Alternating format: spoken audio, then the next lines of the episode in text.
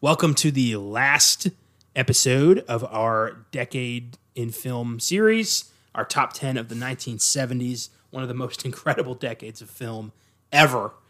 Uh, the Best Picture winners alone deserve their own museum.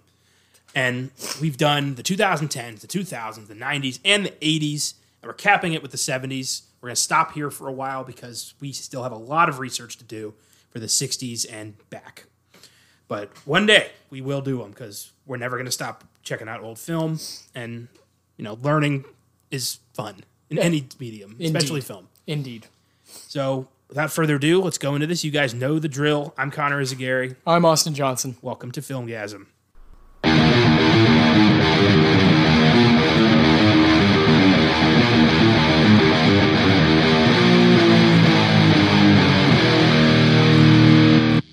So the 70s. I know you've had a love affair with the 70s for a very long time. It's I know it's one of your favorite, if not your favorite decade of film. Yeah. Uh, as far as like my top top of the top, yeah, this is my favorite decade. now, obviously, in the 2010s, 2000s, 90s, I've seen a lot more. Yeah. But what I've seen when it comes to like the yeah, like the you know cream of the crop, yeah, the 70s is my favorite. And like you said, Patton, French Connection, Godfather, The Sting, Godfather 2, One for the Cuckoo's Nest, Rocky, Kramer vs. Kramer. You know, like come on, these are like Deer Hunter. These are crazy good movies. Crazy good. What am I missing? 78. 78. That No, was Kramer vs. Kramer. Uh, what am I missing? 79 was Kramer versus Kramer. Yeah, 78 what was the was- Deer Hunter. 77 was Annie Hall. There you go. I was missing yeah, Ro- in between Rocky and yeah. So But damn, great, great movies. good run. great movies, and yeah, uh, I have uh, you know, I won't say how many I have in here. No, I, I have two. I I just have two of those in here. I have three. Okay, okay, this is gonna get interesting. Well, without further ado, let's jump into this. All right. My number ten, I believe, will be on your list. Yes. It is John Carpenter's 1978 Halloween. Yep, that's on my list. Where is that at for you? That is my number five. Okay, cool, cool.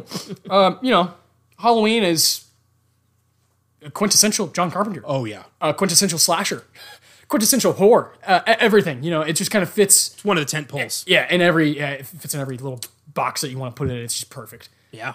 perfect. Um, uh, uh, wh- what's your favorite thing about the Halloween aside from it just being a perfect film? It's so bare bones. It's Yes. Carpenter, Carpenter. He did so much with just Psycho stalks babysitters on Halloween, and he turned it into this massive franchise that never got any better than it did the first time. Agreed. Michael Myers, he turned him into an, a horror icon. People, you know, people list him along, you know, Jason Voorhees, Freddy Krueger, Michael Myers. He's up there with Yeah. the best of the best, the most recognizable horror faces ever. Yes. But I think he's the best. Oh, he's the scariest. Not even close. Yeah. this movie is terrifying. Still. and it's so brilliant. His music is iconic as hell. It's mind blowing how beautiful this movie is. He could have just half assed it. He could have just said, "All right, here's your shitty movie," but no, he turned it into something amazing, and I respect the fuck out of that. Me too. Oh my gosh. Yeah. Halloween is spectacular. I think you and I agree that the 2018 one's probably the second best. Easily, Uh, easily. it just it it finally captured what we love about Halloween, what we love about Michael Myers. Uh, yeah, I, I couldn't go agree with you more. It, it is the practicality that John Carpenter brings to the set to his projects is fucking uncanny. It's crazy, and Halloween. I, I will have no qualms with anyone who said that that's his masterpiece. No qualms. I, I love like five of his movies, like love, love yeah, and he you know th- this is so big for horror so therefore it's huge for filmgasm huge for myself huge for connor huge for caleb huge for josh Yeah. we all adore this movie we we've covered it on the podcast before. Yes. last Halloween we did this. had to What was a solid episode, and, and, uh, yeah and it's it's it's also like very dear to my heart because it's like my girlfriend's favorite movie of all time oh, that's awesome. brianna is obsessed with halloween uh we've watched it so many times together just since we since we started dating and of course you know since we had willow we watch movies all the time together and this is just always going to be there always um, i think if she was making a 70s list it would be number one but it's my number 10 um, yeah so what's your number 10 Fantastic. All right. Well, my number 10 is the 1975 Big Five Oscar winner, One Flew Over the Cuckoo's Nest. Ah, that's a shit film why would you have that in your top 10 Well, I like it. Okay. uh, that's that's uh, for all of you who, who have listened before that's that's my number one Oh, boy. Uh, I think One Flew Over the Cuckoo's Nest is possibly the greatest film like ever.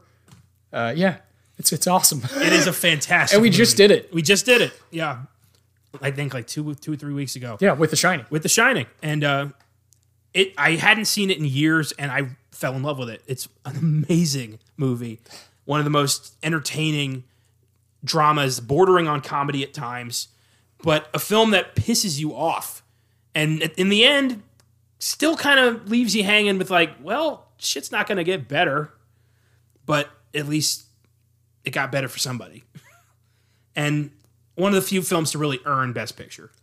Yeah, I mean, obviously, it ran up against some un like eh, unprecedented. This is a legendary Oscar year.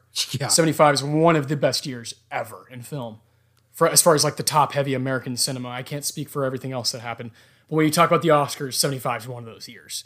You think about like nineteen thirty nine, and you think about nineteen seventy five. Yes. that's just how it fucking is. uh, I think we'll be talking about another nineteen seventy five movie later. Yeah, probably. We'll, we'll get there. Oh yeah, Yeah, One Flew Over is great, man. Um, I'll talk about it again later. Um, but yeah, we are just listen to our episode. We break down every fucking scene, every little thing that Jack Nicholson does is gold. So yeah, it's awesome. Great pick, of course. Uh, I, that is cool that you like rewatching it was that powerful. Where you're like, oh man, I got to put it in my top Yeah, ten. That's really cool. I love that. That's the power of rewatching, baby. uh, my number nine. I'm curious to see if this will be on yours. This is actually the only Martin Scorsese movie I've had at any of my um list, and that would be 1976's Taxi Driver. wow. Well I have done. not had a Scorsese movie. You because, haven't. because I cut out. Um, you know, 2010. There haven't hasn't been anything. Silence was good, but it's very slow and very. It's not very Scorsese, I guess. The big shocker was Goodfellas. Yeah, not which expecting but that's the '90s. You know, like I got a Reservoir Dogs. You know, uh, you just you yeah. The '90s was really hard for me. Uh, all my favorite filmmakers like came out at that time and like you know, started making movies. But this is um, I think this is my favorite aside from the Last Waltz. But the Last Waltz is technically a documentary, so I did not include it in this list because I wanted to stop doing that. I wanted to do just straight ten films. It, it to me it just it opens up too many doors maybe when you have documentaries, and I don't think I've seen enough documentaries to really say like this one's the best. Yeah. But The Last Waltz is my favorite thing that Scorsese has ever done. But Taxi Driver is my favorite film of his. I mean, Bobby De Niro, come on, man. Possibly his greatest performance. Uh, and one of those movies that has influenced so many other movies, including 2019's Joker Yeah. uh, to a fucking T. And I don't mind that one bit No man. because I, I get it. I've wanted to make a movie like Tax Dri- Taxi Driver. You know what I mean? It's just intoxicating stuff. And watching Bobby is like, it's a treat. Watching Bobby in the 70s is one of the coolest things you can do as someone who watches movies. That's one of the best things you can do for yourself is go back and watch all his old shit. Watch Mean Streets. You know, watch this. Uh, he's just, he's the fucking man. Again, I would have no qualms with someone saying he's the best actor of all time. That kind of stuff, you know, that's the kind of stuff that's happening in the 70s. Do you have this on here? I do not. Do you, uh, Scorsese any seventies or no? Um. Probably not. Yeah, if this is No. not on there, yeah, No yeah. Scorsese. yeah, I mean, obviously we both both love his work. I think you're a bigger fan than I am, but Taxi Driver holds like a very special place in my heart. Always will. Um, yeah, wow. Uh, Halloween, and Taxi Driver, two movies that it just gets better from here. Damn, starting strong. yeah, no kidding. What's your number nine? My number nine is another Best Picture winner. The ultimate underdog story, 1976's Rocky. Okay, okay, okay. Maybe the best boxing movie ever made. Possibly. The film that made Sylvester Stallone's career. And still a fun, just heartwarming watch. It's the little movie. guy taking on the big guy and making an impact. When you got great stuff like him running through Philly, that actually happened. That shit, people didn't know who he was. Yeah. I love that stuff, man. he wrote it. Like this was his movie. This was his baby. I love the story that he um he sold his dog at the time in order to get like I think rent money or something. He was po- he was dirt poor. He was living. He was homeless basically, trying to make this movie. And once he mo- once he made uh, got the movie made, made some money off it. He immediately went and got his dog back. That's awesome. Yeah, goddamn. Well, well yeah. What'd you expect from Sylvester? Come on. Rocky started a killer franchise that honestly for me has no bad movies. I love all of the Rocky movies. Um, I'm not a big fan of Five. I don't mind five. There's Five is- things about five I it's, like. It's fine. Yeah, but you know, I'm just huge into f- one and four. Huge, huge into those 2 I'm a big Rocky three guy. that's, that's that's fair. You like the Creed movies? I love the Creed movies. Creed movies are good, man. Yeah.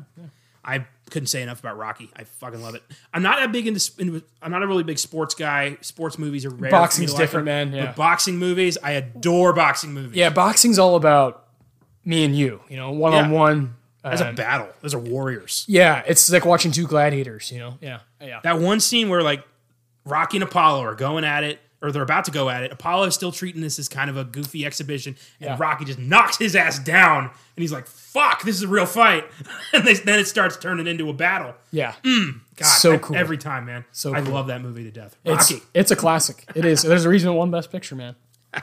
It's an awesome movie. Oh yeah. All right, so down to number eight. Uh, number number eight for me is 1973, uh, The Exorcist. Oh shit. William Well done. William Friedkin, one of his masterpieces. I'll talk about another one later. And he is ah man, this guy. This guy knows how to make great films, and The Exorcist is one of the more interesting horror movies to talk about, in my opinion, because it is not really um, scary so much as it is an atmospheric movie Yeah. and a movie about the definition of horror and what horror means to us. And there's conversations in the film that t- to this day I point at for my love of horror, for my love of for really my love of that whole the whole s- spiritual world of whatever you believe is going to be true. And that's said multiple times in The Exorcist. Like the human mind, if it goes to a certain place, it's going to be true yeah. because they believe it. So if I believe s- something, if I believe something strong enough, if I think a demon is possessed, you know, has possessed me strong enough, it has. And that's horror, man. That's fucking horror.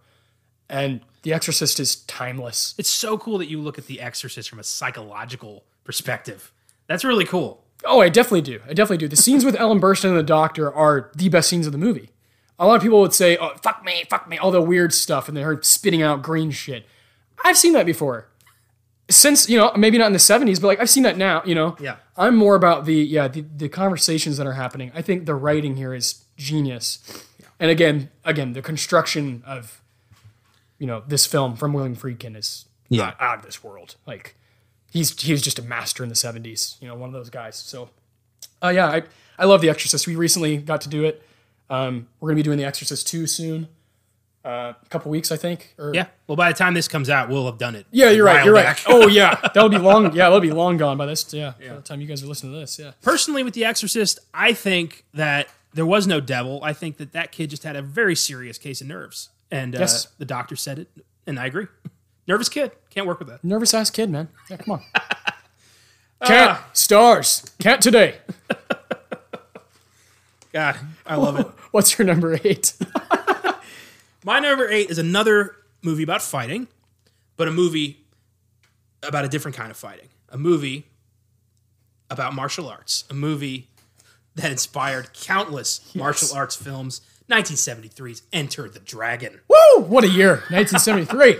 God damn, Bruce Lee's masterpiece. Regrettably, he died before the film came out. You Yep. didn't get to see how big a hit this was, but it remains the most influential martial arts film of all time. For sure. So much fun. It's basically Mortal Kombat. It's- Yeah. the world's greatest fighters are invited to this island to compete against this psycho's, you know, fighters. Bruce Lee, uh, this guy killed his sister, and he's there to, you know, fuck shit up, take this guy down. You've got, you know, Jim Kelly and John Saxon. Like this movie, Yeah, is dude. off the fucking charts. It really is. entertaining. It You've really got is. a young Jackie Chan, Yeah. as one of the stunt guys. People forget that shit. That's yeah. incredible. Yeah. This this movie is so much fun. Such So a entertaining. Wild fucking movie. And it's it's the movie that made Bruce Lee Bruce Lee. Oh my god, yeah. And, and sometimes things like that, like I know it sounds weird saying like it worked out, but like the fact that he died and then it can't, you know, it's just kind of this like It turned him into a legend. yeah, it's kind of like the same way when Dark Knight came out, Heath Ledger Yeah. had died. It's like oh well, now I got to see that shit, you know. Or in Utero after Kurt Cobain died, it's like oh now I got to listen to that album, you know. Yeah. that shit happens It's with a us. shame that that's how it works, but we are a morbid society yeah, and we are morbidly curious. And For sure. Death makes us, you know, intrigues us. It's fucked up, but it's true. yeah. Be, you know, weird not mentioning. Let's Let's see this work because they're never going to be able to do it again. You know Yeah. that sort of uh, that sort of thing. It's crazy. Not what the studio said about Bruce Lee because No. they made a couple more movies Yeah. using stunt doubles and cardboard cutouts. Talk, looking at you, Game of Death one and two. Jesus. Good lord! But Enter the Dragon stands on its own. It's a flawless film. I- Indeed, indeed. Uh, my brother had a poster of it in his room since we were kids, and I was always just like, "That's a badass." You know, Bruce Lee is a badass. Oh there's, hell yeah. There's no other way. And then you see Once Upon a Time in Hollywood, and you're like, maybe he's not. Ooh, that upset a lot of people. I know that scene is so good, though. You know, I can't. I don't care. I don't care what anybody does. You know, I thought it was hilarious. Killer. It was more funny just watching like Brad Pitt. You know, Fight Bruce Lee. throw him into a car, yeah, and be like, you know, uh, it was kicking your ass. Oh, the car says otherwise, you know, all that stuff's Nope. Just want to say on record, nobody beat the shit out of Bruce. great. No, nobody. oh my god. We get into a fight. I accidentally kill you. I go to jail. Anybody kills somebody in a fight, they go to jail. It's called manslaughter. oh, that's good. That's a good pick, man. I wasn't expecting that. I like that a lot. yeah, man, off the wall. I, I've only seen it a couple times, so I need to. I probably need to revisit it soon. It might, yeah, it might move up in my rankings. Uh, so that was your number eight. Yes. Moving to number seven. Uh, I've only seen this movie one time. Recently. I actually wrote a review for it. Rocked rocked my socks off. And it's 1973 again, and it would be Coffee, Coffee. starring Pam Grier. I had a feeling this is going to come up. Yeah. Yeah, I, I don't like putting movies that I've only seen once. But it didn't matter with Coffee. There, it's it, it happens every once in a while where I see something. Uh, we talked about Itchy the Killer not too long ago. Yeah. I gave that a 10 out of 10 after seeing it once because I felt very, very strongly about it. Yeah. And I'm feeling more confident about um, talking about a movie after I see it these days uh, because I'm just watching more and more stuff. And Coffee was a movie I was like, all right, it's one of Tarantino's favorite movies. Pam Greer's in it. It's one of the one of the like major staples in uh, black exploitation in the '70s. I got to see it. I got to check it out. Whew.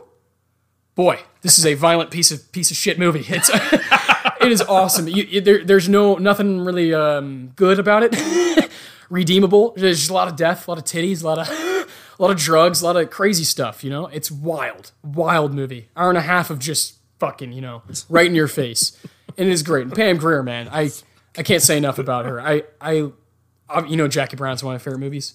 I had in my top ten for the '90s. So once I saw that, I was like, well, what else did this lady do? Like, she's awesome. Well, Tarantino kind of saved her career. Uh, during the 70s, she was a fucking star, you know? And then things kind of, you know, the film industry changed a little bit, Yeah. and people weren't needing actors like her as much, which is sad to say, because the black exploitation stuff was kind of dying down in the 80s and stuff. So back in 97, when he did that for her, you know, got her that role, it's just created this whole phenom around her where people like me are like, well, I want to see the stuff in the past. And this is one of the ones I started with. I've seen The Arena. That one's pretty wild. But Coffee just stuck with me because the story is fucking insane. I'll give you a little, you know, her, a little base summary. Her, her sister ends up being addicted to drugs in the city because of these, these horrible drug dealers. And she's like, well, I just want to kill them all. So that's what she's set out to do, is kill all the people who sell drugs in the city. Shit. Doesn't matter. I don't care if they're big, small. Just kill them. You know, let's just get them. Wow. It's awesome. It's great. 'Cause you're wa- yeah, you're watching a you know confident like black woman with this awesome fro just fucking go ham on these guys. It's great, great stuff, and a wonderful finale. Yeah, you got to check it out, man. Oh hell yeah. It's on Prime right now, so anyone who wants to see Pam Grier kick some ass and occasionally see like you know some strippers' titties at at the at the club that whatever club they're at in the movie. You know, it it's great. Yeah, it's not for everybody, but yeah, definitely for definitely for me, and I think you'll love it. It's it, again, it's I saw it on Tarantino's like top twenty movies ever. I was like, oh, I guess I got to see that. I can't say it's in my top twenty ever, Yeah. but it's it's in my top 10 of, of this decade because it stands out so strong and kind of defines a part of the 70s for me Yeah. that i don't know enough about but i love you know um, you know i think you recently saw after uh, eddie murphy's dolomite is my name came out you watched dolomite Yes. which is your first black exploitation film Yes. this should be your second Okay. yeah it's great Fuck yeah, man. Right on. My number seven. Interesting that you brought up The Exorcist. Because I believe there was a film that came out just three years later that perfected the satanic film, and that is 1976's The Omen. yes One i of the most- thought about this one. Oh, dude, one of So the most good. disturbing, creepiest horror movies ever made. you don't see dick. It's all atmosphere and implication. It is all how much do you believe in the devil and his power on earth? It is one of the most brilliant horror films ever made. Gregory Peck and I don't honestly he's the only cast member I got off the top of my head. Me Patrick too. Troughton. It's a film that rests entirely on the music, pretty much. Just the Tone, dude. yeah. The tone, the satanic chanting, and the idea that this child who you've been raising, this child who's not your kid, your kid died, and you just took this other kid. W- Way to fuck up your family life. But this kid is the devil. It's the Antichrist, and knowing that information, how do you process that? Like, what do you do if you found out your child is the devil? Go to church. Go to church. You can't go to church. Yeah, that's You see? creepy ass. Yeah, my god. Great movie. The Omen. Every time I watch it, I fall back in love with it. I'm like, we this did is- that. We did that a few months back. Yeah. Awesome movie. Oh, dude. Remake sucks, but awesome movie. Remake sucks. Uh, I love Liev Schreiber, so like I would hope you know, but whatever. Shit happens. That movie is f- fucking frightening. Oh yeah. I think my favorite bit is the glass, oh, dude.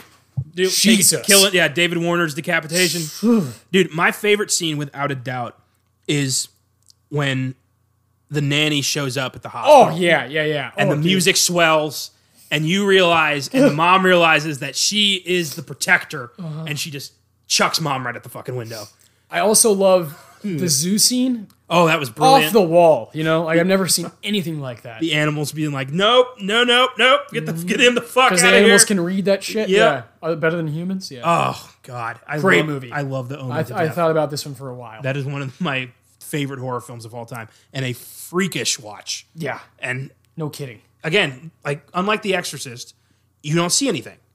There's nothing visual in Mm-hmm. the movie. It's all tone and implication, and I love that. Atmosphere is everything in a horror movie to me. Yes, very much so. Wonderful pick. that gets us to our top sixes. Yeah, Um, have we have we we revealed one of your? Well, we got we, yeah. yeah. um, Halloween's my five. that's right. That's right. Okay, so my number six. Speaking of John Carpenter, the 1976 Assault on Precinct 13. you got to smoke. oh yeah, Just watch it. I don't think enough people. ob- Well, obviously enough people have seen it. One of the best action movies I've ever seen. without a doubt. Doesn't stop. No. Once it gets going, it does not stop. Yeah. some of the most breathtaking scenarios in a movie where you're like, dude, these people have to band together that just never would, you know, that never would in any normal situation. but as they're, you know, assault on precinct 13, you know, as these, this cop and these criminals are, t- you know, together defending other criminals is just the coolest idea to have to be inside of a police station defending, like as if it's a fort, but there's a criminal inside. You know, it's just so cool. Such a great cr- creative idea. And Carpenter again, the simplistic, you know, practicality, e- everything. He's just perfect. He knows exactly what he wanted to do. And this this movie's early in his career, and it does not have much money going for it. Nah, this is So his you- second movie. So you can tell that he is every single thing has has a purpose. The camera is moving, you should watch because it's there's a reason it's doing that, you know. He didn't have the luxury of having millions and millions of dollars to do whatever the fuck he wanted. He had to make sure that everything was right. And I think that him not having much on this movie showed you know, he learned tricks on how to do so much with so little Exactly. that he would later use in every film he did after this. Yeah. And this is the film that got his got people's attention, got him the Halloween gig, and then from there he just took off. Exactly. So you can thank this movie for John Carpenter's career. Yeah, dude, it's so good. it is so good. I re- we watched it uh, again. A few months we did an episode on it a few months ago. Um, what was our bonus for it? That was our bonus for Halloween. Oh, that's right. That's Yeah. right. Duh, because it wouldn't be. Yeah, 'cause it's not really horror. Um, but it kind of it's pretty scary. Like there's a scene where a kid's getting ice cream, you know, and gets gets killed. You know, it's just brutal. I mean, the beginning of the movie is brutal, and then and then and then you get into the police station. It's just yeah, it just doesn't stop. Doesn't stop. It's great. I could watch it like over and over. I I'm, I need to find it because your your uncle gave it to us on Blu-ray. Like let us borrow it. It's a tough movie to find. I know, I know. I've, I've, I've, I've looked, and, and if you do find it like on eBay, it's kind of expensive. So I'm like, ah, if I stumble upon it, I'll let you know. yeah, uh, yeah, I need it, man. It's so damn good. Gotta smoke. One of the Napoleon coolest, fucking Wilson. one of the coolest like smokers who doesn't actually get to smoke. you know, it's Yeah. great. It's great. Oh, beautiful. Assault and Precinct. That nearly made it into my top ten. It's yeah, I love it. I love it so much. Carpenter, like yeah, for a guy that I was introduced to like two years ago, he's just so so much in my Such an life. untapped cache of beautiful films. Such an god. Don't you, I can't imagine finding Carpenter for the first time now. at age twenty three, Jeez. and then now I'm twenty five. Yeah, I, yeah, it's great. oh, you have so much cool shit to see. Uh. That's awesome, man. It's great. I, what should be next for me to see of his? Because I've seen They live. Okay, yeah, and The, and the fog. Those are the two I want to see. Yeah, definitely they live though. Because yeah, I mean, to me, like Halloween is perfect. Have you seen Christine? No, That's but a we're, good- we were gonna do that, We were gonna do that before we. and that's a yeah. Stephen King. It's a Stephen King Yeah. done by Carpenter, and it's it's good. It's really good. Yeah, his Christine is a, is the good adaptation. Oh man, yeah, yeah, he's awesome. He's awesome. Killer, awesome man. So that was your six. Yes, My number six is another Best Picture winner, highly regarded as possibly the greatest film of all time. 1972's The Godfather. yeah, And a lot of people think, you know, does it deserve that title? Is it just overrated? No, it's not. No, it's not. The Godfather deserves the title of greatest film of all time. It is mind blowingly fantastic. And it's all performance. Yeah. Marlon Brando, Al Pacino, Robert Duvall, Diane Keaton, Talia Shire, James Caan, I mean, John Cazale.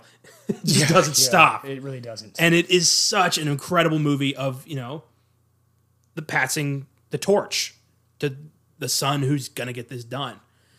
I love seeing this side of the mafia of, you know, to Vito Corleone, they are their family first and a crime syndicate second. Yeah. But nobody else sees it that way. And he doesn't want Michael to be like him. But Michael is the best man for the job. Yeah. Because he is ruthless. And I, I never I never fail to be amazed by that, by Marlon Brando's performance in this I, movie. I know, man. And a really young Al Pacino, who they didn't even want. Like Coppola had to fight for him. They didn't want Coppola. They didn't want Coppola. Coppola's like the twelfth pick or some shit. Yeah, This it's movie crazy. never should have worked. It had so much production issues, so much problems getting made, and the finished product is timeless. it became like one of the best one-two punches of all time. oh my god. I mean, yeah, because you have Brando and then De Niro plays the uh, what? It's fucking nuts. A lot of people love Godfather 2 over this one, and I totally get that. I personally prefer the first one. It's got Brando. I think it's tighter. I think it's more, uh, honestly, easier to follow at times. Yes. I think part two is stuffed pretty full. It is. But, and Brando is just mesmerizing. It really comes down to Brando. I know. I know. I know. This movie deserved every Oscar it got. And Yep. I watch it, you know, all the time. It's one of my favorite movies. It's so, so good. I envy anyone who hasn't seen it yet to experience this for the first time. Oh, Christ. I mean, I first watched it when I was like 15, and I thought this is art. this is beautiful. it's magic. Yeah. And it's ruthless and it's grisly. It's the mob. It never shies away from that. It never shies away from making you think this is a lavish lifestyle, kind of like Goodfellas does. With The Godfather, it's more like this is who you are, Yeah. and there's no escaping that. And all three films deal with that idea Mm-hmm. that Corleone is a mobster. There is no other life for a Corleone. Brilliant. Brilliant stuff. Love The Godfather. Couldn't me say too. Me too. I, I thought about it obviously for a long time. I thought about both parts. I They didn't make it into yours? No. Oof. no. Damn. Well, well, I actually, as far as Coppola goes, my favorite movie that he's done is The Conversation. I don't even have that in here. So God damn. the seventies are hard, man. Yeah. Woo! Down to the top fives. All right. Send it home. We know your five is Halloween. My Yes. five is going to be Stanley Kubrick again, 1971, A Clockwork Orange. Right on. Ah. This is a book I fell in love with when I was like 17. Again, if you've listened before, I, I dropped out of high school. So for me to find a book was like, was weird. It was weird for me to find a book that is as intense as Anthony Burgess's writing style. Yeah. I could barely fucking understand it, but I couldn't put it down. I couldn't put it down because the subject matter was so interesting to me. And I knew, I knew, I knew, obviously, I needed to see the movie. And I haven't stopped since. I bought it. I actually have two copies of it uh, just cause I guess I don't know if I ever wanted someone to borrow it. Uh, I have a Blu-ray and like the original, like the old DVD, and yeah, it's just um one of the most evil, horrible movies I've ever seen. I've ever seen, but I, but I I, lo- I love ev- every second of it. Um, uh, Malcolm McDowell, Oh, boy. whew, this guy. Um, why did he not have an unbelievable career? I don't know. I'm not sure. But this has always been my favorite performances of his. I recently watched a movie from 1968 called If. Awesome performance. Very similar to this one as well, actually, Alex. But yeah, uh, h- him as Alex, and obviously the movie is based around Alex, his character. That journey is unlike any journey I've ever seen for an individual in a movie. Uh, this just punk ass, like punk ass dude. Also in a post apocalyptic, like England, which is really interesting. Interesting that it never really comes up. No, it's just th- there. It's just it's just the time it's in. It's just so fascinating. Uh, the movie is we talk about atmosphere a lot. It is so atmospheric. What genre would you classify this film as? I don't know. Because I've heard it. Sci-fi? I've heard sci-fi. I've heard horror. I've heard drama. I've heard action. I've heard everything. I would call it a Stanley Kubrick film. Yeah, fair enough. yeah, yeah, I mean I this, this is one of those that like I don't want to tell my mom how much I love it, you know? Cuz it, it is yeah, it's it's evil. It's evil as is fuck, evil. man. It's messed up. And I, I don't condone obviously this kind of anger, this kind of these actions and this violence. It's rated NC-17. Mm-hmm. Straight up. Yeah, yeah, and like a lot of like during the seventies, a lot of like libraries in the United States would just no way would they have this in there, that kind of thing. But Um, that just fueled people's desire to want to see this. Exactly, it fuels people like us to like, well, what's there? Yeah. What's in it? What's in it? That's so bad, you know. I've seen way worse movies than this, of course. Yeah. Um, I've been completely desensitized by weird, because that's like what we watch. when you watch horror a lot, that's kind of what happens. yeah. And uh, yeah, the, the Clockwork Orange. I, I, I don't. Yeah, again, I don't want to like say that I'm like yeah, like that kind of that kind of action and that kind of is cool. I just think it's a cool movie. I think it's a fascinating piece of filmmaking. Yeah. I think the colors are so fucking vibrant, and you got like this weird ass character who's like listening to. Why is he listening to this music? This classical music, and he's hanging out with like his giant ass snake Ludwig von. what is wrong with this guy? You know, and you know, ache, uh, steaky wakies and aggie waggies, man. You know, I couldn't get through the book. I know, I know. We've talked about Yeah. it, which again is like, I, again, I can't say how low my confidence was when I was like 17, 18, or how dumb I felt because I dropped out of high school and I was failing everything. But then you find stuff that's, you find stuff and you're like, you know what? I don't need a fucking scholastic history book. I'll, I'll, I'll read Anthony Burgess's stuff. I'll learn way more from that kind of dialogue and that kind of writing style than some book, you know, some history book. That's just how I feel. And I feel like movies have changed the way I think about myself and made me feel more confident the way I talk because of movies.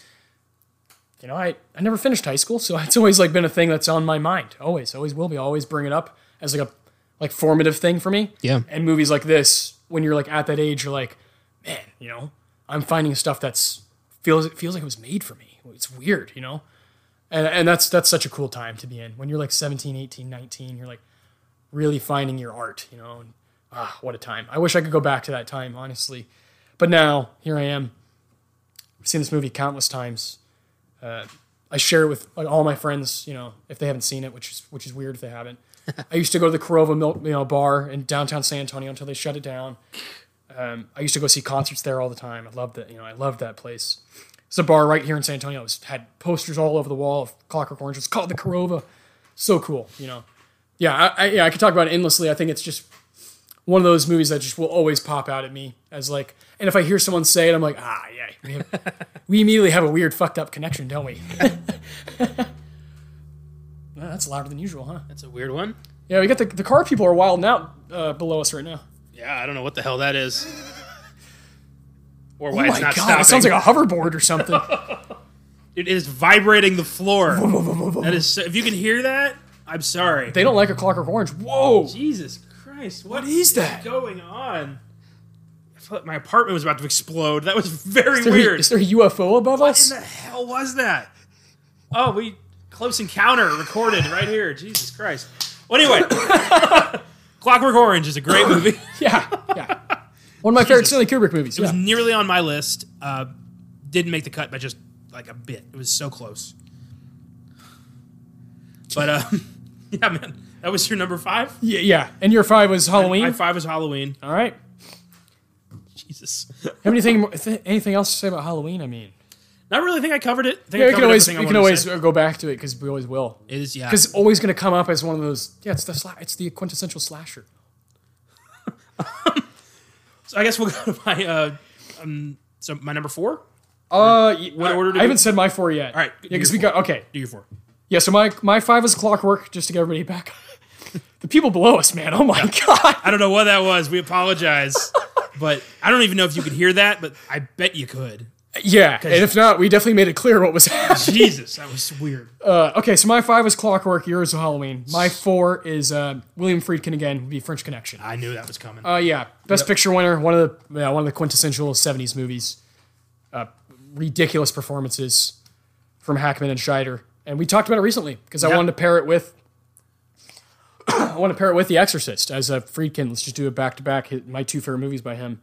Um, oh, The French Connection. My favorite chase scene of any movie ever oh yeah. is in the French Connection. There's multiple of them. Uh, they happen quite often.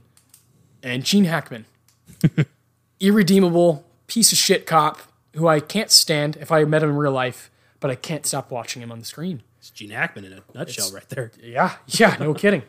Uh, yeah, I, mean, French Connection. I'm really glad you got to see it. Yeah, for the first time. Yeah, I- it's one of the, it's one of those '70s staples. It always will be. Um, Best Picture winner again from early '70s, and it just it'll just blow your mind. As far as action movies go, it'll, it'll blow your mind. And as far as like drug movies go, you know, like it, it's all that cop movies. You know, it's just it's got it all wrapped into one. Everything we love about that kind of style movie. Well, Oh, I love that. I, I've been on a Breaking Bad rewatch Yeah. for the past few weeks, and there was a scene I finally understood a reference to the French Connection. Yes. when Hank's talking about how he wishes he got to take down Heisenberg like Popeye Doyle waving at him. Yeah. Oh, I got it. I was So like, at yes, first you're like, man, what's he talking about? Popeye? What? and then bam, I get it now. It's great. Hank makes so many cool references on on that show. I, yeah, he's awesome. I think you understand more why Dean Norris and Hank Schrader are my, was my favorite performance in the Without a show. doubt. Yeah, Once you watch it again, you're like, holy shit, yeah. he's great. Oh yeah. And then in Better Call Saul, wow, yeah, awesome stuff, man. Your number four? My number four is one of the funniest films ever made, and Oh, 1974, no, 70s, Ah, 75. 75, Okay, Monty Python yes, and the Holy yeah, Grail. yeah, yeah. awesome. It's a film that it was the Monty Python Troupe's second film. Their first was 1971's, and now for something completely different, Uh-huh. Yeah. which was more of a s- sketch comedy sh- movie. Anyway, this had more of a this was a plot. This was King Arthur and the Knights of the Round Table on a quest for the Holy Grail, and it is hysterical. One of the funniest movies ever made, not just in the 70s, but ever. And I love it to death. It's so weird. It's another movie that's hard to sell if you don't know what Monty Python Mm-hmm. Yeah, is. which is hard to believe. that- Yeah, there are people. It's weird. yeah. But Monty Python, British comedy troupe, Graham Chapman, John Cleese, Eric Idle, Terry Jones, Michael Palin, and Terry Gilliam. All of them mind blowingly hilarious people. So glad they found each other. Yeah. And they had what they call their Holy Trinity, which was Monty Python and the Holy Grail, 1978's Life of Brian, which barely didn't make this list. I love that movie too. It's so good. And 1983 is The Meaning of Life, which is not as good, but still funny at, at times. Not totally for me. Yeah. But Holy Grail is on a different level, man. It is so weird. Things like the Black Knight and the Killer Rabbit have all become iconic at this point. I got to see the live show Spamalot at the Oh, beginning of nice. this year. Yeah, yeah, yeah. That was so funny. And uh, yeah, I just I adore Holy Grail, and I can't wait for an opportunity to talk about it on the show. Well, we will. Yeah, We will. We'll find a way. That was your number four. that was my number four. Here we go. Down to the top threes. Um, I think you probably know my three. Do I? I mean, Roman Polanski. I have to go there. Yep. Here I we gotta go. I gotta go there, man. So Roman Polanski, we did an episode, episode ten of the entire Film Guys and Podcast was focused solely on his his filmography and the Yeah. the the crazy career he has had, which I won't get into. There's no point. But I chose from a number three movie, 1974's Chinatown. Chinatown. One of Jack Nicholson's best performances, Roman Polanski's best movie. Uh, maybe Rosemary's Baby. I don't know. It's tough. Uh, I just think Chinatown is perfect. I don't see a flaw in it. Uh, I'm still like surprised by the ending, which is weird. I've seen it like 12 times. I don't know how I still find like that that sensation over and over. Um, yeah, again, I think it hinges obviously hinges upon Jack Nicholson being fucking dominant on the screen and being one of the best actors to ever live here here in America anyway. And he he just has a way in this movie. He just has a way that I, I I'll again we talked about The Shining of course a bunch. We talked about One Flew Over. I don't any of those three man you know you can point to as his that's his best work. You know those three to me are just untouchable. and he It's a hell of a run. It really is. It- yeah, his 70s, 80s is, is pretty scary. How did this guy not lose his mind Yeah. playing all these characters, you know, Psychos, man. and working with these wild directors? Yeah, I, Chinatown. I personally, personally wish it would have beat Godfather Part Two. that just would have been such a fascinating thing to look at. Uh, but I, I get it. The Godfather One and Two it looks clean, looks great. When you're looking down, you're like, yeah, those won. Yeah, those deserve to win. I just think Chinatown is um, holds its own. Definitely holds its own against any other '70s movie, against any other movie. Period. I, I don't see anything wrong with Chinatown. It's fucking awesome. Right on, man. One of the, oh, it was probably one of the first Blu-rays I ever owned. I just bought it on a whim. I didn't know who Polanski was. It's like I bet that's like a good classic movie, you know? I didn't know what I was doing. I bought it, watched it. Whoa. And then I, and then I read about it. I was like, "Oh, there's like all this all this behind this movie, you know?" It's it's it's, it's a it's a monumental film because the guy who made it, you know, and his what's followed after. Um, very shortly after 74 Yeah, right about that Uh, time. you know, just a crazy life that guy had. I I, I, I encourage anyone to go back and listen to episode ten. It's a really good episode. yeah. One of my, personal favorite- favorite. Yeah, one of my favorites we've ever done too. It's it's awesome. So uh, what's your number three? My number three is also in my top five favorite episodes of all time. 1974's Young Frankenstein. was coming. I was like, where the fuck is? Young Frankenstein, Mel Brooks' masterpiece. One of the another hilarious movie. Gene Wilder's maybe his greatest performance, I think so. and just a lights out, funny ass movie. Yeah, But also a really good Frankenstein movie. Maybe the best one to ever do the Frankenstein story. Exactly. Who would have thought Mel Brooks and Gene Wilder would accomplish that? And I couldn't say enough about Young Frankenstein. If you haven't seen Young Frankenstein, what are you doing with your life? Get, Get off on- this podcast get and go on watch life. that. Yeah. Go watch Young Frankenstein. Then go listen to our episode about it. oh yeah. One of, I, I haven't laughed harder in my life than the, when we did Young Frankenstein on the show. that was so much fun and still one of my favorite movies. Young Frankenstein. it's wonderful, man. Their wolf, their castle. Uh, I could, yeah, I could go. I could go in on. So great, A- Any day of the week, man. without a doubt, man. Young Oh. Frankenstein. All right. Well, you know my one. Yes. So here's my two from the same year. Steven Spielberg. Mm-hmm. Monster movies are really cool, and I think he did it the best ever, still. And that would be Jaws from 1975. We got overlap. What's that? That's my number one. I, well, yeah. yeah, yeah. Yep, you did it to me. Just not as early. yeah. Um, yep. I yeah, the- it's it's one A one B for the for for one Flew Over and Jaws came Yeah. from the same year, which is crazy. what a year! Seventy-five. Hey, Jaws is arguably the most important American film ever. It changed the summer calendar forever. It changed what people were looking for in summer movies. It changed what people are looking for in the theater in general. It changed what you could do with a horror movie. Less is more. Yeah. It changed everything. Everything about cinema. It, Gave changed. Spielberg the chance to become well, yeah, I mean, Spielberg. which is a treat in its own. I mean, yeah, for, for that for that guy to like start his career, you know, doing something like this is just so ballsy, so confident, so almost arrogant. Before we knew that you could do that, you could build a fucking shark and not show it that often and be that scary. It started an entire subgenre of films that never even came close to topping this one. No, no, still, Oh, no monster movie will ever touch Jaws. nope. and the and the one that does is Jurassic Park. It's by the same fucking guy, you know. And that's a that's a bunch of dinosaurs. This is a, giant shark and three men battling out for like a forty five minutes. Come The on. ultimate man versus nature movie. yeah, yeah, it really is. And then you got you got some stuff in there that it's just like iconic from not even like the horror genre or even like the sci fi genre or anything anything other than drama. It's like you got Roy Scheider just being a good actor and him and his kid, you know, sitting down and the kid copying everything he's doing. Ah, chills.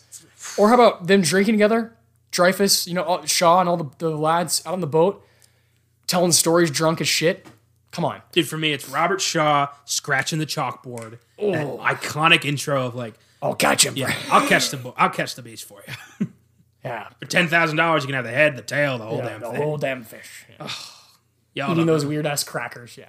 It is, it's perfect. He's the ultimate. He's Captain Ahab. It's beautiful. perfect movie. yeah. We, we, we got to see this in theaters together. Yes, we did. One of the best days of my life.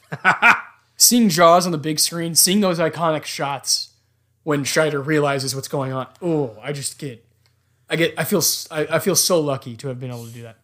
Oh man, I I love Jaws. I, couldn't say enough about Jaws. yeah, yeah. It's one of the greatest mo- We'll, films. we'll of be all doing time. it again, just like we did The Shining. Like for a double, we'll do Jaws again. Oh, why it's just not? one of those movies never gonna stop coming up. Yeah.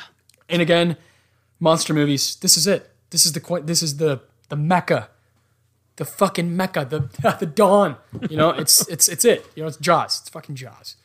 I, and we've talked about how like we're sur- surprised if people haven't seen something. This is like the number one. Like, Yeah. how have you not seen Jaws? If I find out What's wrong with you? I make a new friend and I find out they haven't seen Jaws, that becomes my new mission. I You don't know, I'm gotta just- watch I'm Jaws. Just, I'm just not friends with them anymore. I have to make this person's life better. No, there's no hope, man. If they haven't seen Jaws, there's no hope. The thing is a little bit different. I hadn't seen the thing yet, and you're like, dude, Austin, you got to like, you got to see the thing if you want to understand horror, you know. and that's true. But Jaws, if you haven't seen Jaws, I don't even know if I. There's no hope for you. What conversation are we gonna have? Yeah, come on, man. If you, yeah, yeah. One of these days, I need to get out to Lake Travis and do Jaws on the we have to. water. We I have to. gotta do that. We have to. I've tried so many times. I always miss it. Yeah, I have to do that Ah, that, before I die. yes, Jaws on the water. Got to. Yeah, just, just yeah. It's one of the best horror movies ever. For those of you who don't know, Alamo Drafthouse, through their rolling roadshow program, show Jaws on a giant inflatable screen on Lake Travis, where people can sit on inner tubes and float on the water while they watch Jaws. And they have divers grab your legs. It's unbelievable. it's the coolest experience. Ah. I gotta go. I want to do that so I bad. gotta go. oh man. Ah. And I'm gonna talk in a Robert Shaw's and the whole time, you know, the whole time. I'm just gonna be Shaw. I'm just gonna. Just be right. New England fishermen. Farewell, and adieu, dear fair Spanish ladies. Just- What about this one? oh my God. so good, man. Oh. Yeah, I love it. I get pumped just talking about Jaws. It's one of those movies, you know? Yeah, and it's your number one. So what's your number two? My number two is a film that's been with me for almost as long as Back to the Future. It's a film that could tie with Little Shop of Horrors for my favorite musical. 1971's Willy Wonka and the Chocolate Factory. A couple Gene Wilder, huh? Yeah, back to back. that's 3 pretty 2. crazy. You're a big fan. I'm a huge fan of Gene Wilder. and Rest in uh, peace. Rest in peace. Oh, dude, broke my heart. Willy Wonka was a movie made almost entirely to sell candy bars, and the movie was infinitely more successful than the candy bar program was. Yeah, The movie is so whimsical, but so sarcastic and dark. It is perfect. Willy Wonka, Gene Wilder's Willy Wonka, is the best. He doesn't give a fuck. And I love that. Yeah. He is constantly endangering these kids. yeah, And doesn't care about what happens to them because he Nah. knows they're bad kids. yeah. Fuck him. But the s- Fuck him. the Oompa Loompas and just the set design and everything about it is gold. It's endearing. It's fun, and it's it's charming, and it's it just makes me smile when I watch Willy Wonka. Which is sometimes what you fucking need out of movies, It really is. especially right now. If I'm having a bad day, if I really am just having a shitty day, I'm gonna go home and I'm gonna put on Willy Wonka, and I'm gonna feel a little bit better. Yeah. So Indeed. that- yeah. Indeed. And that's the power of film. Without a doubt, sometimes can just make your day better. Isn't that awesome? The thing, the thing is, for you and I, we can watch like a really dark movie that'll make our day better too. Jaws will make my day better. Yeah, yeah, yeah. Yeah, man. Oh man, so that, so my number one is One Flew Over. Yours is Jaws. Yes. Unbelievable decade, so powerful, and we've covered so many of these movies, which is what I love about that. I love that we're talking about movies we've talked about before and we have a lot of passion for. Yeah. lots of great horror. Oh, I had a very, very hard time keeping Carrie out of this list. Carrie. it like sh- sh- it like it was between that and Halloween. And I was like, oh my god, this decision and The Omen. Those are great horror movies, man. like legendary horror movies. I also thought a little bit about th- this. Might be surprising, but The Wicker Man, The Wicker Man. fucking frightening movie. That is an And it's unsettling. very seventies. You know, I just I thought about it a lot. Seventies are awesome, so awesome. It's we've talked about in this podcast post Hays Code. Obviously, the seventies is the most fresh. Some people are going to be experim- experimenting the most, yeah. and it shows, man. It shows. Didn't Suspiria come out in the seventies? Seventy-seven. Yeah, Suspiria. yeah, Good kit. Good. Good idea. Good pick. yeah. There, there's yeah, there's so much, so much gorgeous stuff, uh, so much dark stuff, so much you know every it's everything. There's great gangster films in that decade. It's got it all. It's got it all. I didn't really struggle that much with this list. Um, I knew w- what most of them were going to be from the get go. Assault on Precinct 13 is one I, I almost put in there. Thought about yeah. And A Clockwork Orange. Those were tough. Uh, original Star Wars, I, I struggled with that one a bit. I th- Deer Hunters. I love the Deer Hunter. Deer Hunter's great. So good. um, The Sting. I'm a big fan of the Sting. I haven't seen The as far Sting. as the, the the winners go. Yeah, Patton's awesome. Long as shit, but it's awesome. Barry Lyndon. Barry Lyndon's good, but I think I've only seen it once. I wasn't as jazzed at, by it as I was with a lot of other Kubrick work. Yeah, yeah. but it is good. It's good. I'm trying to think. Well, that that year, man, that '75 Dog Day Afternoon. It's just an insane. I really like Duel. Yes, yes. It's a great movie. Yes. Seventy one. Uh, Serpico is my favorite Al Pacino performance, Serpico. 1973. Yeah. and it, it's hard to believe that that was wedged in between The Godfathers. Pretty crazy. Yeah, man. and it also, I will admit, one of my one of the reasons I love Serpico is because it's always sunny when Charlie dresses up as. awesome episode. Yes. And and Frank and Dennis are like cop are fake cops. Yeah. He does such a good Pacino. It's crazy. It's it's actually pretty mind blowing. Yeah, how good Charlie is at some of that stuff. Yeah. uh, I really like, and this is kind of an off the wall one, but I really like 1978 Superman. Okay. I think Christopher Reeve I did haven't a seen that in a while. Yeah. really good movie. Yeah. And I mean, Gene Hackman does a great Luthor. oh yeah. I do remember that. it's it's a good version. It's uh the first two Superman movies kick ass. Superman two especially that movie's fucking gold. But uh yeah, I would have if I had a if I had a longer list, Superman would probably be in there. It's a good Yeah, one. well, I think we could do top twenty. Top Blazing 30. Saddles. Oh, Thought about that one. Movie, the movie doesn't age. t- hasn't aged too No. too well compared to Young Frankenstein. Yeah. Yeah. Young Frankenstein's decidedly a lot less racist. Yeah. There's a guy I work with. Not gonna say his name. He's he's an interesting guy. He told me that's his favorite movie of all time, and I was like, Blazing Saddles. you're probably not gonna be a guy I get along with too well. oh man. All right. Well, let's go. Let's go back down. Yeah. back down the uh, the old the old top ten here. Uh, my number ten for the seventies is Halloween from nineteen seventy eight. Number nine, Taxi Driver seventy six. The Exorcist seventy three. Coffee seventy three. Assault on Precinct 13, 1976. A Clockwork Orange, 71. French Connection. Number three, Chinatown, 74. Jaws, 75. And number one, One Flew Cuckoo's Nest, also 1975. Fantastic. Yeah. My top 10. Number 10, One Flew Over the Cuckoo's Nest. Number 9, Rocky. Number 8, Enter the Dragon. Number 7, The Omen. Number 6, The Godfather. Number 5, Halloween. Number 4, Monty Python and the Holy Grail. Number 3, Young Frankenstein. Number 2, Willy Wonka and the Chocolate Factory. And number 1, Jaws. That top three is so cool. Yours, it's so fucking random. It is. Dude, Gene Wilder, I adore that man with all of my heart. And he's great. Yeah. I mean, we got to do Willy Wonka someday. oh, we will. Yeah. What what did we do Young and Frankenstein for? That was a that was an episode. And, then what our we do is the was Spaceballs. Oh, that's right. We stuck with yeah, yeah. Okay, okay, okay. We bent the rules a bit for Young Frankenstein. Yeah, yeah, yeah. yeah. hey, hey. Spaceballs was a lot of fun too. Yeah, man. We got to see that in theaters as well. Yes. What? Um, I was trying to think. Oh, so we saw Jaws was the first like old movie we saw together. Yes. And what else have we seen beside that? Burbs, Tommy Boy. the Burbs, Tommy Boy, Spaceballs. That might be that it. might be it. Yeah. That's still that's such an awesome. Because group. we've we've had schedule issues where we yeah. can't. Well, we had. ah, Yeah. I fucked that one up with the Big Lebowski. I was so mad because they told me I had this day off at work, and then when I got my schedule, I was like, "Uh, I need that night off," and he was like, "Well, you know, you got to work." Yeah. I was like, "Yeah, but my friend got tickets to the Big Lebowski," and he's like, "What's that?" I'm like, "Oh, Ah. you're not gonna reason with me at all. Fuck you." Well, I remember a couple years ago, I had like when you were still working, we were, uh, we were both still working at Draft House, but like you worked at like a opposite schedule than I did. Mm-hmm. So I tried to get like The Shining and uh, Starship Troopers, and it just never worked out. Yeah, But, I would uh, be like working at the Yeah, time. I think did, did you go to the Fight Club one? I did go to the fight. I Club was one. working at Yeah, yeah, I and I, remember you- kind of just sat there. You came up and just sat next to me on the stairs for a bit. I did that with uh, they showed Days Confused. I didn't work a fucking second that night. I just sat my ass in the. That's theater. awesome, man. yeah, yeah. I probably wouldn't get rehired there if I if I ever wanted to, but I don't want to. Um, yeah, no, I, I do want to uh, talk about. Obviously, we don't know when this is exactly going to be released. Hopefully, things are a little bit back to normal Hopefully, with theater going and stuff. But yeah, should just people hang in there. You know, with whatever's going on, we don't totally know. No. Just hang in there, y'all. You know, stay positive. We're doing what we can on our end to provide quality content here, and Yeah. that's pretty much all we can do. Yeah. So we're gonna keep doing this and uh, keep enjoying it, and we're hoping that you enjoy it as well. Indeed. And that's you know the best we can do. Yeah. So thank you for listening to our top ten of the '70s. We don't know what we got coming for you, but it's gonna kick ass. We know. Hell that. yes.